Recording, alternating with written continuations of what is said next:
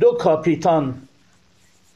چرخه روزگار به گونه‌ای رقم خورد که زمین خاکی باوارد جنوبی ستاره ساز فوتبال ایران شود.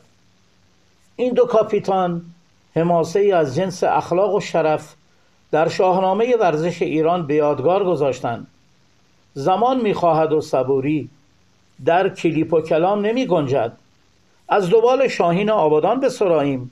زنده یادان دهداری و برمکی، اون دو کاپیتان همیشه جاویدان.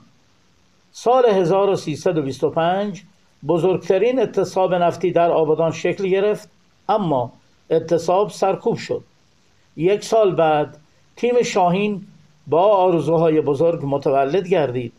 فوتبال نهادی می شود برای پیروزی ها و شاهین ها.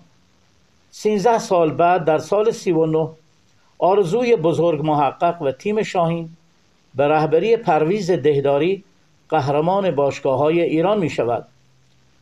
کاپیتان دهداری سال چهل و سه به تهران رفت تا تجربه اش را در تیم های شاهین و پرسپولیس پیاده کند. در بازی های مقدماتی سال هزار و نهصد و شصت و چهار ژاپن، در بازی تیم ملی کشورمان با تیم ملی عراق اتفاق تلخی رقم می خورد. بازیکن حریف با لگدی سخت کاپیتان را متوقف و باعث ناراحتی شدید کلیه او می شود. کاپیتان دهداری با اراده آهنین به جوانان ایمان داشت. او در واکنش به استعفای چهارده نفر از اعضای تیم ملی، مجموعی از جوانان دست دو و سه باشگاه ها را به تیم ملی دعوت کرده و تیم ملی کویت را شکست می دهد.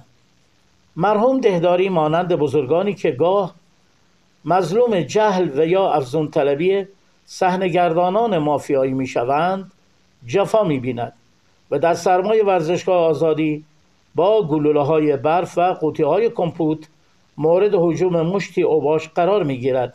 این مرد بزرگ آرام و صبور فوتبال را رها میکند و سوم آذر سال هفتاد و یک چشم از جهان فروب است. با مرگش فوتبال ایران یتیم و اخلاق ورزشی به کما رفت.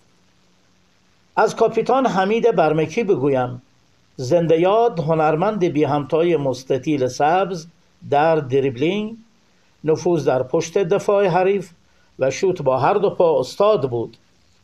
سال سی و شش دیپلم گرفت و سپس به تیم ملی دعوت شد. در دهه چهل بازی زیبای او مقابل تیم ملی هندوستان و گل زیبایش هیجان انگیز بود.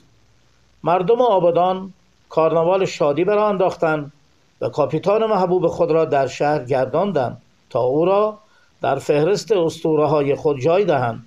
آن اعجوبه تاریخ ساز در سوم آذر سال هشتاد و دو از دنیا هجرت کرد و این سوم آذرها با ما چه کرد؟ دیدار شاهین آبادان و شاهین تهران و دست فشردن صمیمانه دو کاپیتان پرتوان دهداری و برمکی، یعنی سیطره تفکر و تکنیک از حاشیه اروند تا قله دماوند، تصویری که نقش بسته در دل تاریخ و در قلوب ما.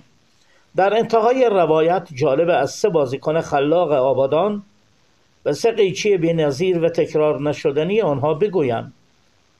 در بازی تیم شاهین آبادان و تیم دیگری از خوزستان صحنه جالبی پدید آمد که تا سالها ورد زبان فوتبال دوستها بود. پاسی بلند روی دروازه شاهین فرستاده میشه و میرزای پورمحمد به سان پرنده سبکبال توپ را با قیچی زیبا به مرکز زمین ارسال میکنه و مرحوم سالیا با برگردان دیگر توپ را تا پشت محوطه جریمه حریف میفرسته و حالا نوبت نمایش بزرگ مرد تاریخ آبادان و ایران حمید برمکیه که با یک قیچی بی‌نظیر و تماشایی توپ را به طور دروازه حریف نوازش میده. صحنه‌ای بدیع و ماندگار در تاریخ فوتبال ایران که تاکنون تکرار نشده است. روحشان شاد و نامشان جاویدان. همکاران و همشهریان عزیزم، تا روایتی دیگر، بدرود.